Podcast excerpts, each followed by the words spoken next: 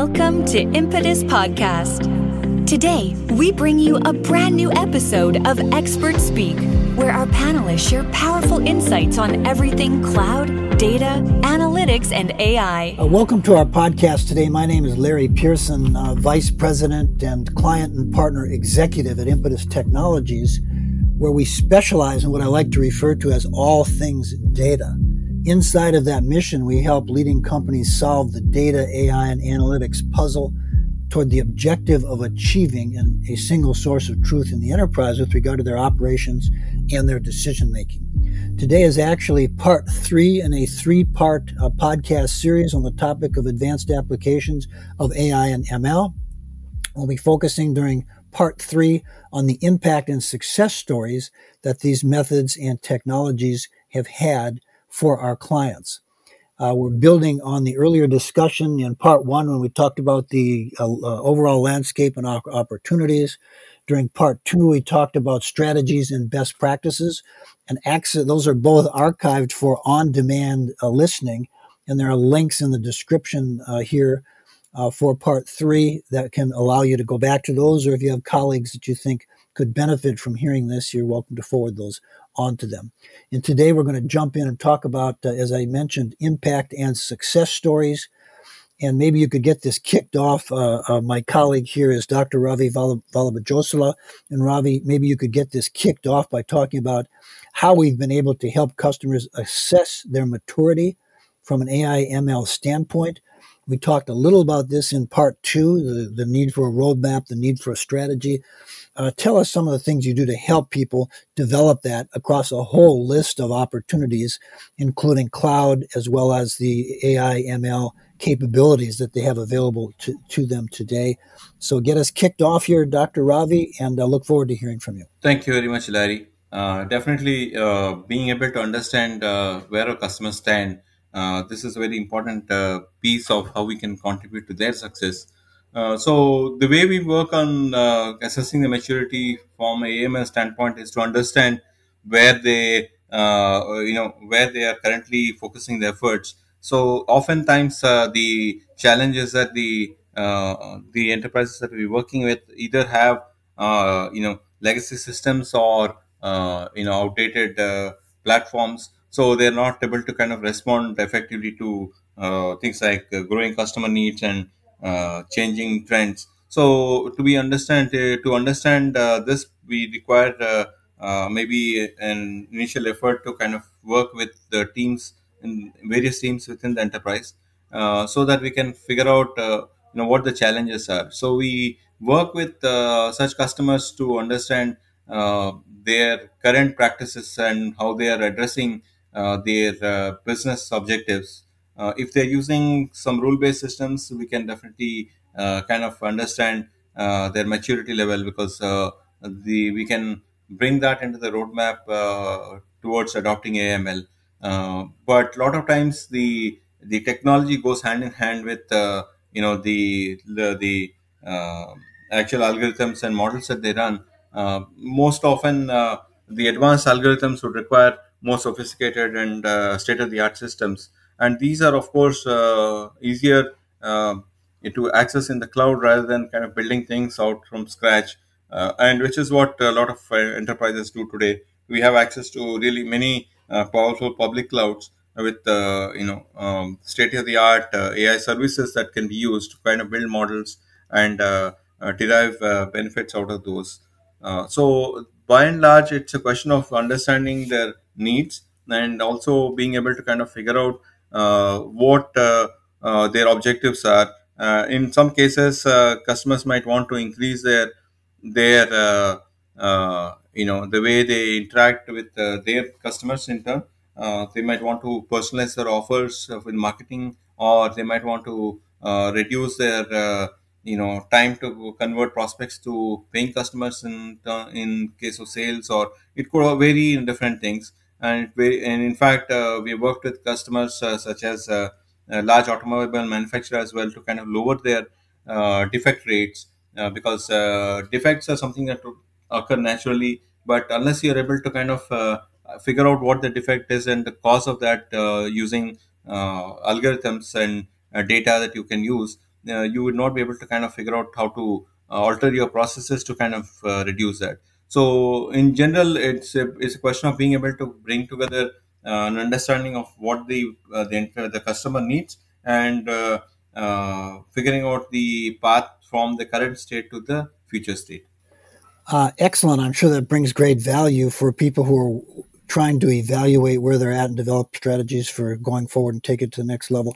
You started to talk a little bit about some of the specific examples of uh, where we've helped uh, enterprises tap into that potential of A I and M L to drive business value, which was also one of the trends that we talked about during part one, that the business is demanding to see business value and return on investment from their investments in advanced analytics and data science and so forth. Maybe you could elaborate on those. And while you do that, share uh, some specific examples where A I and M L have actually been very integral to the customer's success. Uh, just- We'll be happy to do that, Larry. So there are examples certainly I can share. Uh, customers in general uh, are trying to do more with uh, less today, and that's that's because uh, we uh, have to kind of figure out uh, uh, not just that uh, there are models that and A I M L tools that can be used, but at the same time how to judiciously use them. Uh, an example of uh, this is being able to uh, you know query large data stores. So previously you had to kind of create a, a S Q L query to uh, access data from these large data stores. So you needed trained personnel. So one example I can give you is uh, applying natural language processing uh, to kind of uh, uh, create a natural language query, let's say an English query in English you could type, plain English that you could type. And uh, the system would be intelligent enough to uh, parse the query that you have and extract uh, the Uh, data from the big data store. And this is something very typical of uh, many enterprises because you are actually interacting with the data and uh, also be able to kind of manage that at uh, really large scale. Petabyte scale becomes really hard. Uh, so this would be relevant to many enterprises. So um, this is an example. Again, same uh, with marketing, we have helped customers kind of derive uh, value by bringing Uh, by integrating actually multiple data stores and uh, removing the silos, and uh, each of those uh, teams within that uh, that customer had separate models that they were using for various marketing uh, models. So we are able to kind of comprehensively, uh, you know, understand their their current state, and that this and then build a uh, single model that kind of increase their uh, net uh, uh, conversion and also upgrades uh, because this is a telecom customer. So there was very uh, good uh, value that is derived of, out of using A M L. And similarly for sales, uh, we have helped uh, customers kind of uh, uh, convert their more of their uh, prospects to uh, paying customers. And uh, that is something we are seeing across different uh, enterprises as well. And we have also worked with customers in uh, healthcare and uh, manufacturing, various other places where we have seen uh, how enterprises can derive Uh, value out of their uh, their data. So A M L has uh, a very significant potential of uh, uh, adding to the uh, to the organization's uh, you know uh, bottom line. Uh, at the same time, you want to be able to ensure that uh, it's done in the the, the best possible fashion. Uh, you know, one step at a time. Again, excellent. And uh, I'm sure that uh, our audience may want more detail on some of these success stories and case studies. And, and wondering how to translate your assessment capabilities, the ability to build a roadmap, and then the ability to really retool their A I and M L investments to demonstrate to the business that they are delivering real business return on investment, real business impact. And anyone who wants to uh, talk about that in more detail, who would like more examples or to understand better how we help enterprises, uh, companies do that, can reach us by sending an email to podcast at impetus dot com, and we'll make sure that Ravi or some member of his team gets back to you on that.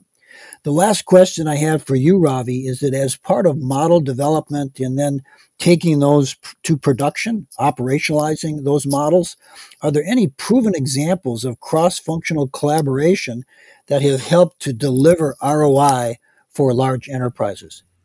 Uh, very good question, uh, Larry. So this is actually a very key area that enterprises are starting to focus on, not just because uh, they have access to you know powerful models, but at the same time, the entire uh, workflow of uh, you know building those models, uh, managing the data, being able to productionize those models, manage those models in production, track their performance, uh, at the same time ensure that uh, all the teams involved in this are up to date. So the broad uh, perspective is not just a few data science teams, but also I mean working closely with other teams, for example DevOps or you know other engineering teams, uh, to kind of en- enable you to respond quickly, to make changes if any are needed, uh, and uh, be able to kind of uh, be nimble in uh, generating releases uh, that are defect free. So there are various ways in which uh, model operationalization comes in. We're working with customers in the space of ML ops uh, and AI ops and various other pieces that kind of uh, you know utilize uh, data science, A I, M L at the core, but uh, are all peripherally connected to all the other teams within enterprises. A good example of this is uh, you know the airline industry. As you can see, uh, COVID has uh, kind of altered how we travel for sure. But now, uh, with uh, travel kind of coming back up slowly, uh, there's a need to kind of uh, you know make sure that whoever is traveling has uh, COVID uh, vaccinations uh, in their track record, in the record, and so forth. So we have to uh, uh, kind of scan those documents. And now scanning those documents and extract the information. Uh, I mean, visually looking at it, it's hard, and uh, you can't expect somebody at the gate to kind of look at each record and make sure that's valid or not. So we do this uh, for this customer, airline customer. Uh, we built solutions to automatically extract information from COVID vaccine forms, you know, other uh, documents, uh, to kind of uh, extract this information and identify, uh, you know, whether the the, uh, the passenger can fly or not. Uh, and this has to be done as quick uh, time as possible, minimum little time as possible, so that there's enough, uh, you know, time for them to board the flight. So another example is uh, again uh, expense report validation, and uh, also extracting information from uh, complex documents, uh, where you have to kind of deal with uh, uh, in manufacturing and oil and gas industries, where you uh, you are kind of looking at complex uh, documents uh, that have uh, text, symbols, and all kinds of other uh, data that has to be optimized. So you have to kind of figure out how to uh, do that, and uh, ensure that you can create bill of materials, or you can actually do uh, things uh, more searchable, more efficiently. So these are beyond just a pure data science problems. These will also involve other uh, teams, and it's a cross-functional collaboration that's needed here. So hope I was able to communicate that. I'll be happy to answer more and give you more examples if needed. Uh, there are various customers we're working with, uh, very uh, interesting use cases uh, in uh, you know even in chatbots or uh, images and video. So there are things that are uh, uh, requiring uh, A M L applications, and uh, uh, building this capability using uh, the uh, capabilities other teams within the organization bring as well.